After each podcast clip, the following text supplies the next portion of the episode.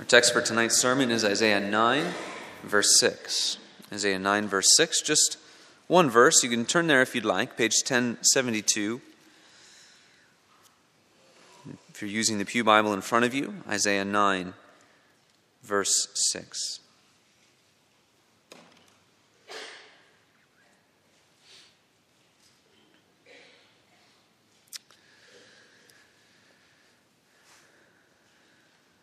God's holy word, give your attention to its reading. Isaiah 9, verse 6. For to us a child is born, to us a son is given, and the government will be on his shoulders, and he will be called Wonderful Counselor, Mighty God, Everlasting Father, Prince of Peace. Grass withers the flower fades. The word of our God endures forever. Amen. The great hope of the Old Testament church was that one would come who would bring something far beyond anything seen to that point, something far beyond the, the, the glory that Israel had experienced, something that would reach into a, a, a new reality. And certainly, this verse in Isaiah 9 captures that very specific mentality for the Old Testament believer. Now, to what extent they grasp those things, it's somewhat of a mystery to us. We'll talk about that a little bit in just a few moments. But this is one of those uh, prophecies that really it, it finds very clearly its culmination in our Lord and Savior, Jesus Christ. And this is a prophecy that uh, would not have been a downer of a prophecy. This is a prophecy that would have created great joy in the ears of those who would have heard it and understood it, would have caused uh, people to be filled with joy. We talk about what faith is. Faith is the substance of things hoped for. It grasps onto a reality that is something not yet present to us. We have faith in eternal life and in the new heavens and new earth, and these things have yet to be, but our faith grasps onto that reality and holds on to that substance, and in that sense, it makes it present to us in our lives. The Old Testament believer, this was what they believed about the Messiah, that he was going to come, and all of these things would be fulfilled. The chorus of this verse in Handel's Messiah is uh, particularly glorious and cheerful. It starts off in kind of that sort of happy sort of tone. For unto us a child is born. I'm sorry. Excuse the singing for a moment. And then, of course, goes to sort of this glorious ending. You know, Wonderful counselor. So it's, it captures the spirit of the prophecy quite well. And we'll go through and walk through all of these things that it teaches us about the Messiah and about his character and who he is. It begins by saying, For to us a child is born, and unto us a son is given. The word son would have caught the attention of the careful listener. A son in the ancient world was extremely valuable perhaps one of the most valuable things that one could possess a son. And this son was going to be given, in, in, a sense, given up, given over. You think of perhaps the prophet Samuel, who was given uh, unto temple service as his mother uh, asks for a son, is very desirous of having one. The Lord grants her a son, and then she immediately gives that son over to serve the Lord, and that is the prophet Samuel. This is a son that would be given from a family. Uh, again, these are mysterious things to the Old Testament saint, but uh, would have been given to serve some greater purpose, the salvation of many. In uh, Puritan Boston, one of the defining marks of colonial culture was something called the noblesse oblige, the obligations of the nobility. And the thought there, it was a, a, Puritan culture, so Calvinistic. So there was a deep sense of calling and election, right? Election and calling are sort of everywhere in Puritan Boston. In other words, what you have is ordained by God for you to have. If you have a lot of money, if you have a lot of influence, God has granted that to you. And so, uh, to the normal faithful Christian in the Boston colonial culture, the, uh, the question was how do I use my money, my influence, my position in order to serve God? And this cultural dynamic of the obligation of the nobility came about, where children of Supreme Court justices would serve in the military, whereas today that would probably be a little bit seem a little bit off to us. We people in power, people in positions of influence, think about protecting their own very much. Uh, the same four or five families kept producing governors of the state of Massachusetts. There was this deep sense that if God had given you a, a great amount of blessing, and influence, you should use that to serve others. Where did that come from? That came from having a Christ centered view of the world. It, it came from understanding that Jesus Christ was the ultimate Son who was given for the good of others, to serve others. It's a, a Christ centered way of viewing life. That as Christians, we are to be giving, we are to be generous, we are to seek to, to bless others with what God has given to us, and that's rooted in the ultimate gift in Jesus Christ. Unto us a child is born, unto us a son is given, something extremely valuable. And, and certainly the value of Christ goes far beyond what anyone would have expected. This was very God of very God, the Son of God. The government shall be upon his shoulder. If the first uh, phrase is talking about Christ's incarnation, that Jesus would come as the God man, and it's fulfilled in Jesus of Nazareth, then the government shall be upon his shoulder is speaking of his exaltation. That after he comes to earth and finishes the work that he is given to do, that he will reign, that he will ascend to a place of high exaltation, that he will be given a rule that is far beyond all others. Now, in order to do that, we know that as you read the Gospels, as you go through and read about the life of Jesus, what did he set about to do? He made it his mission uh, to bring about righteousness, to seek and to save the lost. He wasn't able to put in the, the center of his view overtaking earthly kingdoms. That's not what he came to do. In fact, he tells Pontius Pilate exactly that. If my kingdom were of this world, then my servants would be fighting you. But my kingdom is not of this world. And so, as a result, he is granted a, a name that is above every name, a rule that is above, far above all other rulers, all other kingdoms. This is the reign of Jesus Christ. There's a historian who uh, wanted to become a historian on, on basically Greco Roman culture, ancient culture and he had grown up nominally Christian. He lives in the UK, grown up nominally Christian in the Church of England, and, and kind of was done with his faith and wanted to just sort of focus on his work as a historian. He started getting the sense that the world that in which Jesus lived was a world that really is hard for us to grasp. It was a very difficult place to live the violent culture, very dangerous. Each and every day, people face dangers and uncertainties that we don't really know at all. And he started to ponder this and started to think about the, the massive ways in which the world has changed. And he saw the ways in which uh, radical Islam had sort of had its influence in the world and gone throughout. He kept asking the question what is it that changed the world to bring about what we think of when we think of developed and civilized society?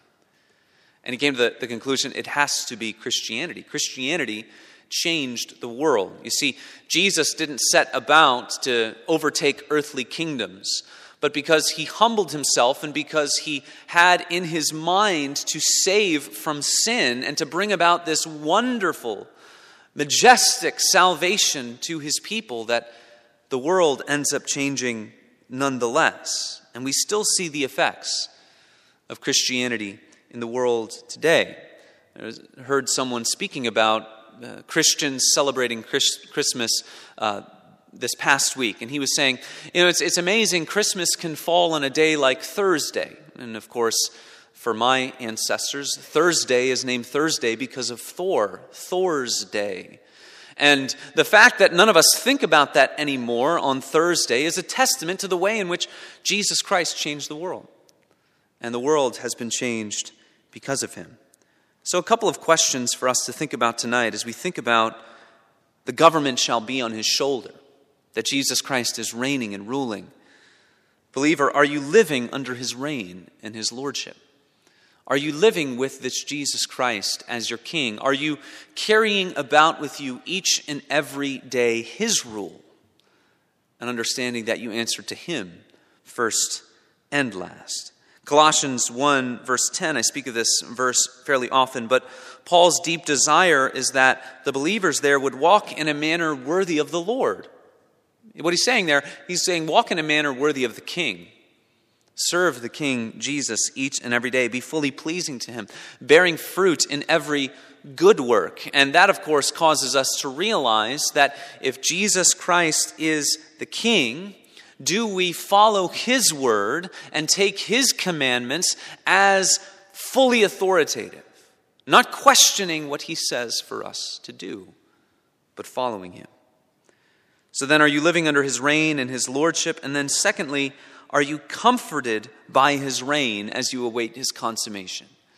When you face trials in this life and challenges in this life, are you making sure that you're reminding yourself day by day that Jesus Christ is King, that he is on the throne, that he reigns far above all rules, far above all powers, all dominions, and that he reigns in your life and that he is in control? These are blessed things that we must remind ourselves of. Isaiah 9, verse 6, also speaks of names that the Messiah will be given. He will be called Wonderful Counselor. This is one of those titles that is probably hard for us to, to, to, fully get just as we're reading it. When we hear wonderful counselor, it sounds like somebody who's really good at giving you a therapy session while you're sort of laying on the couch and unpacking all of your problems. Wow, what a wonderful counselor. No, this is talking about something much different. It's talking about a, a, king, a reigning one who is himself a wonder. This Messiah who was to come, he himself would be a miracle. And of course, that's what we have to understand in regards to Jesus Christ. He, it is a miracle that God and man dwell together two natures in one person, a, an incomprehensible mystery. And there we have the only mediator between God and man, the most miraculous person to ever live. And that very same person is the one who saves us from our sin. In Christ are hidden all of the treasures of wisdom and knowledge. This word for counselor is a, a wise king, a wise king like Solomon, who, when the, the two mothers had the dispute about the, the child, uh, Solomon, of course, solves that problem with utmost wisdom. That's a king who is reigning wisely, a king who is competent, a king who is doing a job that no one else could do. You see a leader in a, a, company or a nation, and you say, no one else could do it as well as he is doing it. He is ruling, he is reigning. So, because of who he is, again, I ask you, do you receive all of his word? Uh, in that sense. You know, sometimes, it, it, perhaps in your life, you've known a, a, political leader or ruler that you were just so excited to go and, and cast your vote for. I'm so proud to vote for this person. And that, in a, a similar way, that's how we ought to live for Jesus Christ. He's a competent king. No one could do what he is doing for me. The Psalm 119 captures the heart of the obedient Christian. Oh, that my ways may be steadfast in keeping your statutes. Then I shall not be put to shame, having my eyes fixed on all your commandments. I will praise you with an upright heart when I learn your righteous rules. This God, this God man, is perfect, and he gives us his perfect word. He says, Live this way. Do you live that way freely and joyfully? He's a wonderful counselor. He is the mighty God. He is the, the mighty God. Uh, some scholars say, well, this is probably hyperbole. Isaiah is, whatever he's saying here, um, we know that he never would have meant an invocation of the actual Yahweh deity, right? That, that, that would not have been entered the mind of faithful Israelite. But that misses the point entirely. The point is that God gave this word to Isaiah, and Isaiah didn't fully grasp it. 1 Peter chapter 1 tells us this that prophets didn't fully understand what they were writing. And in this prophecy, we have clear evidence that God is telling us before the birth of Christ that the Messiah himself will be divine. The Old Testament believer would not have fully grasped these things, just as Isaiah would not have fully grasped these things. But the Bible does not confuse God with man. That's one thing it never does. It does not confuse God with man. The Creator is not the creature. And this Messiah, he will be the mighty God. He will be divine. He will be God Himself. He's revealing to us the, the divinity of the Messiah. The word mighty is a word for heroic action, a God who would be a hero, a God who does wonderful things, a God who is mighty. There's a, a pastor, I, I, follow his work a little bit. He is in Phoenix and a Reformed pastor. And he does a lot of work at uh, in and around abortion centers. And uh, just this past week, uh, he'll often be speaking with people who are thinking about getting an abortion, and, and he'll plead with them not to do it. He'll even offer to adopt the child. So recently, a woman actually took him up on that she had a child who had been diagnosed with the most severe degree of spina bifida. And uh, he, the child was born um, officially diagnosed with all of these things. Uh, he had been born uh, three days ago. He was born three days ago, and planned C section. The child was going to be taken out and immediately taken into surgery so that they can try to repair the spine. And doctors and nurses all around in the delivery room. This child is born, and his back was, they were expecting to find things open, and the child was completely whole, perfect. Nothing wrong. And the doctors themselves were completely flabbergasted, did not have anything close to a reasonable explanation for how this could have happened. It's the mighty God. It's the God who works with a mighty hand and an outstretched arm. He does all that pleases him. And yet, Jesus Christ, the, the Savior, is the pinnacle, the culmination of the mighty acts of God. He is heroic, and how he shows how heroic he is is how he saves us in Christ. The Lamb of God who was slain and yet conquers through being slain. The Lamb of God who is killed and yet he lives. This is the mighty God.